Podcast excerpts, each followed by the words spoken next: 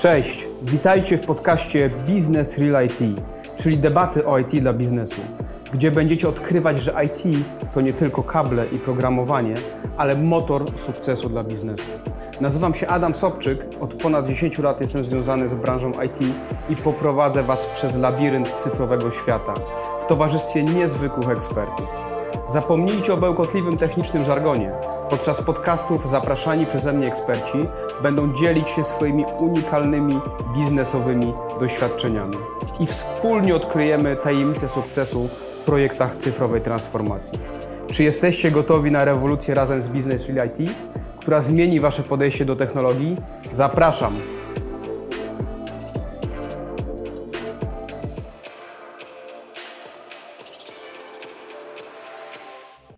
Cześć, witajcie w kolejnym odcinku podcastów Business Real IT, czyli debaty o IT dla biznesu.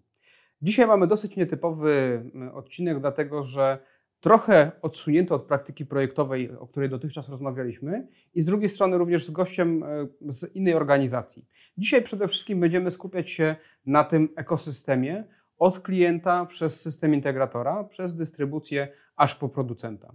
To jest ekosystem, który nie zawsze dzisiaj jest e, rozumiany przez klientów. Często zastanawiają się klienci, po co jest dystrybutor, po co jest system integrator, od kogo kupować licencje, do kogo udać się z jakim pytaniem. Dzisiaj ze mną jest Łukasz Biegański z firmy TD Synex, który mam nadzieję odpowie na wszystkie te kwestie, które Was nurtują. Łukasz, jakbyś mógł parę zdań o swoim doświadczeniu. E, cześć Adam, witam serdecznie, dzięki za zaproszenie.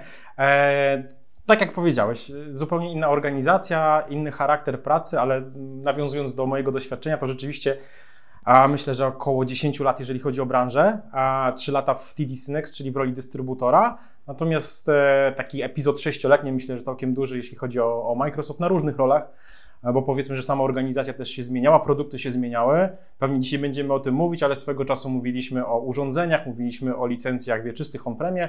W tej chwili chmura to jest coś, co spędza niektórym sen e, z powiek. E, natomiast ja w tej chwili pełnię rolę Business Developer Managera w TD Synex i zajmuję się usługami chmurowymi, a, no i tymi dedykowanymi rozwiązaniami, które oferuje firma Microsoft. O chmurze na pewno dzisiaj będziemy mówić sporo, natomiast zacznijmy może od rzeczy, która jest klucz dzisiejszego spotkania, mhm. czyli jaka jest rola dystrybucji w XXI wieku? Czy wy tylko przerzucacie licencje, czy wy może coś jeszcze robicie? No niektórzy mogliby pomyśleć, że rzeczywiście dystrybutor to jest taka szara eminencja, bo tego nie widzimy. Rzeczywiście frontem do klienta zawsze wychodzi partner. Natomiast e, tak jak powiedziałeś, to się zmieniło i jak mówimy o XXI wieku, to rzeczywiście to wygląda inaczej swego czasu, no bo mm, TD Synex, tech data na polskim rynku to jest ponad 40 lat, więc tak na dobrą sprawę od tego, żeby zapewnić dogodne finansowanie dla klienta, partnera, żeby zadbać o ten stok e, produktów, które są natychmiast dostępne, mm, e, trochę się to pozmieniało. Przede wszystkim e, w tej chwili naszą rolą jest mm, rola rozwijania, jakkolwiek to zabrzmi, partnera i klienta, bo niestety dowiedzieć się na temat nowych usług, zmian, które codziennie wchodzą w świat danego vendora, producenta Microsoftu, w tym przypadku jest rzeczywiście rolą dosyć trudną.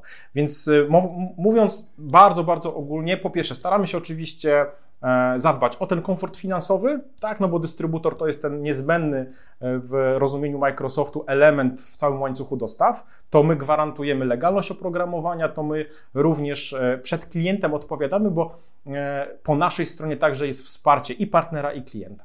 Druga sprawa to staramy się pomagać, jeżeli mówimy o kwestiach związanych z samymi produktami, z licencjonowaniem, z rozumieniem, czasami doborem licencji, bo E, nawet bardzo doświadczony partner niekoniecznie musi znać wszystkie, mm, powiedzmy, elementy związane z licencjonowaniem, które jest po stronie produktów on-premowych, cloudowych, a w samym cloudzie tych programów Microsoft ma kilka.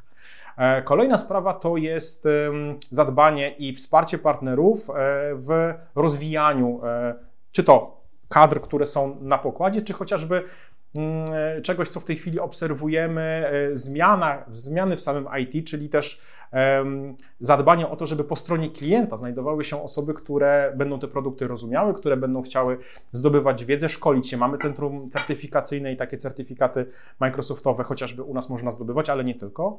E, no i oczywiście same rozwiązania, bo w tej chwili chcemy e, w bardzo szybki sposób móc otrzymać określony produkt, który zamawiamy, móc nim zarządzać, mieć do tego e, dostęp, wgląd, więc też badamy, badamy, czy staramy się rozwijać tak zwane solution, czyli rozwiązania. Tak? One w tej chwili nie tylko bazują na jednej konkretnej licencji, ale e, są rozwiązaniami, które my jako dystrybutor możemy wdrażać jako całe rozwiązanie. Tak? Więc tych aspektów jest bardzo dużo.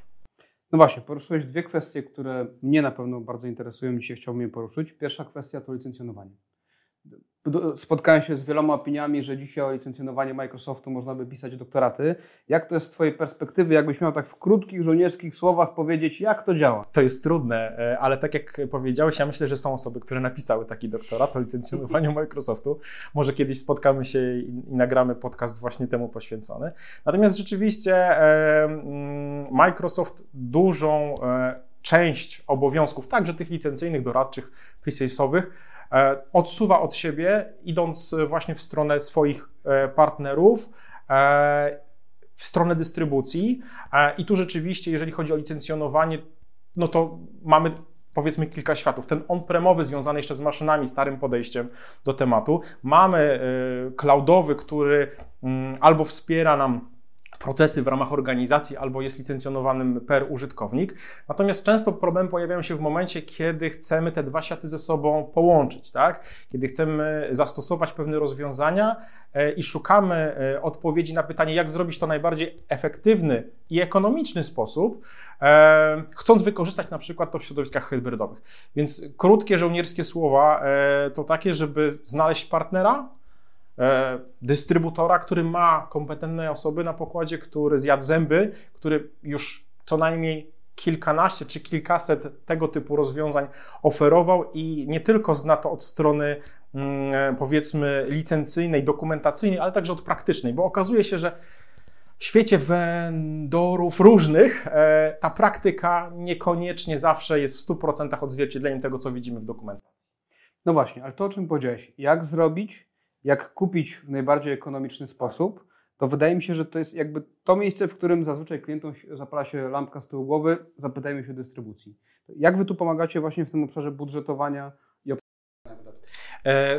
sam Microsoft, oprócz tego, że oczywiście ma pewne swoje portfolio mm, e, produktów i playlistę, którą, którą gra zmienia, e, także w przypadku produktów cloudowych dokonuje zmian, więc Najprostszy przykład, bardzo aktualny z myślę miesiąca wstecz, dwóch miesięcy wstecz. Taki produkt być może tobie, na pewno tobie znany, e, jak e, Power Automate with Attended RPA. On zmienił się, zmieniło się licencjonowanie, nazewnictwo. Przy okazji Microsoft stwierdził, że chce być bardziej konkurencyjny na rynku, więc też zmienił cenę produktu. Ona w tej chwili jest zdecydowanie atrakcyjniejsza. No i e, rolą naszą dystrybucji i też partnerów naszych jest to, żeby mm, starać się optymalizować to, czego oczekuje klient versus to, z jakich licencji może korzystać. Być może rozwiązanie, które jeszcze pół roku temu było adekwatnie zszyte, tak jak my zawsze mówimy, że szyjemy takie rozwiązanie jak garnitur, dobry szewc, tak, razem z, z partnerami, żeby ono jak najbliżej ciała było. Mm, e, być może w tej chwili można to zupełnie zmienić, być może bardziej zoptymalizować, więc jeśli pojawiają się kwestie kosztów, to myślę, że zarówno partner, jak i e, mm, klient końcowy no, szukają e, zewsząd, nazwijmy to, pomocy. My staramy się zrobić to w najlepszy możliwy sposób dla nas, oczywiście pokazując, jakie są pewne limitacje. No bo umówmy się, pewnie wiele osób próbowało druk na skrót, ale nie każdy sposób jest sposobem dobrym. Więc tutaj do naszej praktyki się możemy co najwyżej odwołać. No właśnie, tylko jak to w praktyce wygląda? Bo wy jesteście w tym e, łańcuchu pokarmowym, brzydko mówiąc, na którymś etapie. Czy to jest tak, że klient pracuje bezpośrednio z wami, czy klient pracuje z partnerami, którzy z wami współpracują? Jak to wygląda? Dobra zasada dystrybucji e, i myślę, że my staramy się pielęgnować e, na każdym kroku, jest taka, że my jesteśmy jako linia wsparcia dla partnera. Jeżeli nasz partner życzy sobie, abyśmy wzięli udział w rozmowie z klientem, jeżeli e, w jakikolwiek sposób możemy podnieść rangę spotkania, czy wymaga to doproszenia Microsoftu, my jesteśmy tym elementem, który łączy Microsoft tutaj w Polsce, czy globalnie, czy nawet regionalnie z, z partnerem. E, natomiast e, zawsze e, to partner stoi twarzą do klienta i jeżeli nie życzy sobie tego, to my nie wchodzimy w tę relację. Natomiast często rzeczywiście, Adam, zdarza się tak, że te zapytania trafiają do, do partnerów. One są na tyle specyficzne, że albo nie dotyczą specjalizacji partnera, albo są takimi pytaniami, nazwijmy to, bardzo ogólnymi, bo świat Microsoftu w tej chwili, czy rozwiązania Microsoftu działają w takim ekosystemie One Microsoft. Informacje, które się wymienia, one się przenikają ze sobą.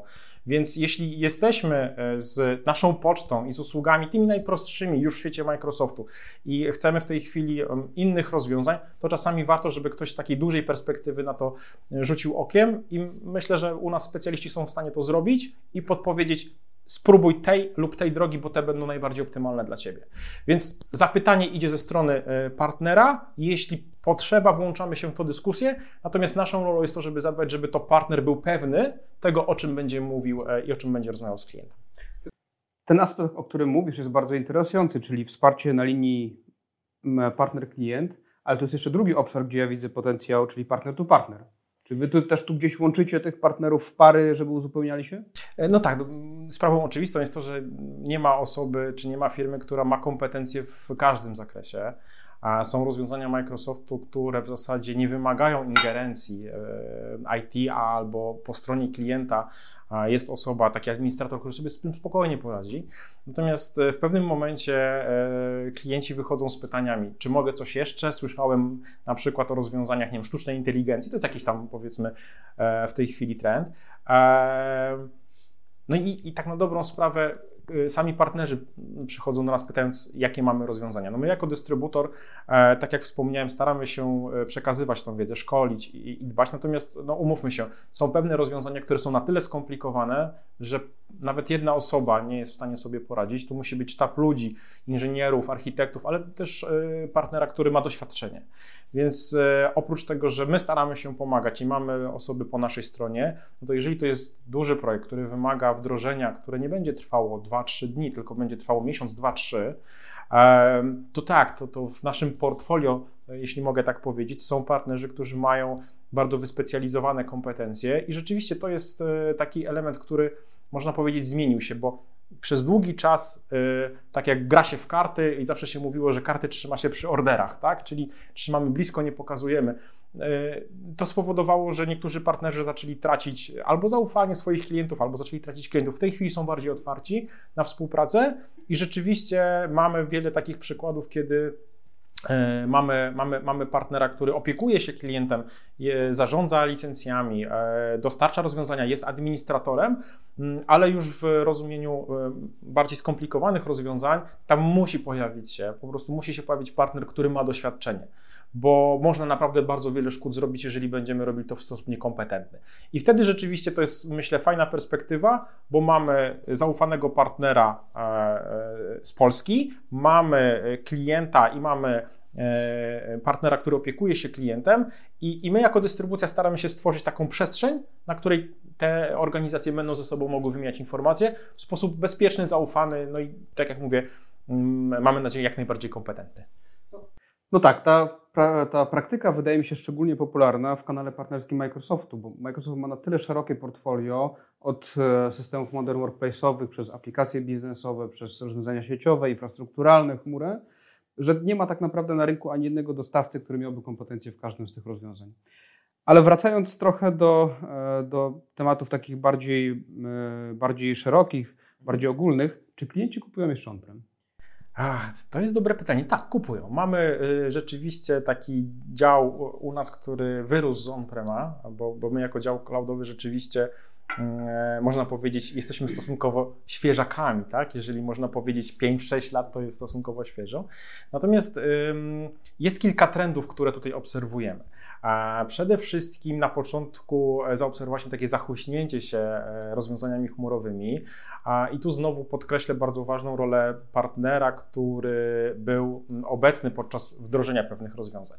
To, to, to wszystko trzeba robić z głową, więc ta wiedza i zaufanie do partnera biznesowego, partnera wdrożeniowego jest niezwykle istotna. E, czy sprzedawane są on-prem? Tak, myślę, że w Polsce bardzo popularne rozwiązania to rozwiązania hybrydowe. Natomiast y, to wszystko też będzie zależało, które z rozwiązań, jeśli mielibyśmy jakkolwiek je dzielić, Microsoftowych, weźmiemy, że tak powiem, na, na talerz tak? Y, i będziemy się przyglądać. Bo jeżeli mówimy o rozwiązaniach azurowych, to tutaj rzeczywiście hybryda jak najbardziej. Jeżeli mówimy o modern worku, czyli rozwiązaniach dla szerokiego odbiorcy Office 365, Microsoft 365, to one stały się na tyle popularne, szybko dostępne, łatwe w zarządzaniu, że tutaj w zasadzie cloud to jest jedyne, jedyne rozwiązanie. Tu w zasadzie tylko i wyłącznie z on-prema idziemy do, do clouda. Natomiast jeżeli weźmiemy business application, no to tutaj sytuacja wygląda tak, że ja bym w ogóle to rozgraniczył, bo po pierwsze on-prem nie jest w stanie dostarczyć tego, co rozwiązania cloudowe w tym momencie, a Microsoft tych rozwiązań on-premowych już nie wspiera, a z drugiej strony dzięki tym nowatorskiemu podejściu cloudu, przenikaniu się informacji i to w jaki sposób on, on funkcjonuje i działa, tu chyba można powiedzieć, że mówimy zupełnie o nowych wdrożeniach. Tak? Więc y, z punktu widzenia tego aspektu yy, bardzo istotne jest, żeby odpowiednio tą strategię przejścia yy, opracować w porozumieniu właśnie z, z, doświadczonym, z doświadczonym partnerem. Bo, bo, jakby migracja do clouda to zawsze jest wydarzenie w, w, organizacji. I o ile przepięcie skrzynki pocztowej do Exchange'a online to jest coś naprawdę prostego, o tyle ja sobie nie wyobrażam, że rozwiązania ERP-owe czy CRM-owe, które mamy w tej chwili, będzie można od tak za pomocą pstryknięcia i czarodziejskiej różdżki przenieść. To, to nie jest to. No tak, z drugiej strony, tak jak zwróciłeś uwagę, jednak e, organizacje docelowo będą musiały się zmigrować kiedyś do tej chmury, chociażby z tej perspektywy, że producenci jednak e, skutecznie w różny sposób e, utrudniają albo pozostanie na on-premisie, albo sprawiają, że jest to droższe, mniej funkcjonalne, jest większa bariera wejścia. Z drugiej strony też w ciągu dwóch lat wchodzi dyrektywa, która tak jak dotychczas podmioty normowane na rynku rekomendowane miały model wdrożeniowy on-premisowy, a jeśli szły w chmurę, to musiały mieć plan wyjścia do on-premisa. Za dwa lata będzie tak, że rekomendowanym podejściem będzie chmura i podmioty, które są w on-premisie, będą musiały mieć rekomendowaną ścieżkę wyjścia do chmury. Dlatego, że nawet już w tym sektorze publicznym czy w sektorach e, krytycznych dla państwa zauważono, że chmura jednak jest bezpieczniejsza, jest pewniejsza, jest bardziej stabilna jest dużo tańsza. Y, masz rację, tych aspektów jest bardzo dużo. Na pewno pomogło to, że Microsoft otworzył swoje data center e, w Warszawie, więc e, ci wszyscy, którzy bali się tego, że te dane gdzieś będą krążyły, e, mamy je tutaj na miejscu. Z drugiej strony ta chmura publiczna, ona się bardzo mocno zmienia i myślę, że też powoli, no, no my w tym jesteśmy dosyć długo, ale myślę, że klienci końcowi nabierają przekonania i jakby pewności, że to są rozwiązania bardzo dobrze zabezpieczone, że to są rozwiązania, gdzie e, mamy większą dostępność i pewność e, funkcjonowania danej usługi niż w przypadku no, posiadania powiedzmy serwera u nas, e, zarządzania nim i, i, dbania o to, żeby dostarczał nam te rozwiązania, które nam są potrzebne. Więc aspektów jest bardzo dużo. Tak. Trzeba stwierdzić jednoznacznie, że, że, że cloud to jest to, czym powinniśmy się interesować. Ja, ja nigdy nie lubię takiego słowa, że się zmusza, ale masz rację, poniekąd trochę jesteśmy w tą stronę pchani. Ja myślę, że żeby mm, e, zrobić to w dobry sposób, e, to po prostu e, warto swoją wiedzę, którą w tej chwili mamy, e, powiększać i warto pytać u tych, którzy tą wiedzę już mają i doświadczenie. Mhm. A z, z Waszej perspektywy tego, jak patrzycie na rynek, trochę już powiedziałeś właśnie o, tym, o tej chmurze, E, o różnych innych e, trendach, e, które widzicie, ale jak prognozujecie, jak ten rynek się zmieni, jak zmienią się rozwiązania informatyczne, jak zmienią się projekty, jakie trendy tutaj są? Na pewno obserwujemy kilka takich trendów dosyć istotnych, jeżeli mówimy o rozwiązaniach chmurowych. My trochę to nazwaliśmy taką mm, konsumeryzacją IT. Z jednej strony dlatego, że te rozwiązania stają się bardziej przystępne i, i, bardziej proste, z drugiej strony oczekujemy bardzo szybkiego e, wdrożenia, bardzo szybkiego zwrotu z inwestycji. Natomiast ta konsumeryzacja IT też wymaga, żeby po stronie klienta właśnie znajdowały się osoby, które mają trochę większe zrozumienie samego tematu. I nie mówię tutaj o osobach, które e, są administratorami czy specjalistami od bezpieczeństwa, ale nawet działy zakupów czy osoby decyzyjne, one też muszą mieć tą, tą, tą wiedzę, która pozwoli im w taki sposób bardzo, mm, nazwijmy to, e, jasny i pełny obraz, e, określić to, w jaki sposób i jak chcemy przejść, na jakich zasadach, bo to jest bardzo istotne. Czyli ta konsumeryzacja jak najbardziej, szukanie wiedzy, to też jest taka rzecz, która, która, która się pojawia. Natomiast w przypadku samej chmury, o tym rozmawialiśmy, różne te mm, powiedzmy workloady czy, czy, czy potrzeby klientów wyglądają, natomiast Hybryda cały czas tak, ona jest, ona jest popularna, bo myślę, że takie oderwanie bezpośrednie a, dla niektórych y, może wydawać się zbyt szybkim krokiem. A, I oczywiście y, optymalizacja, optymalizacja rozwiązań.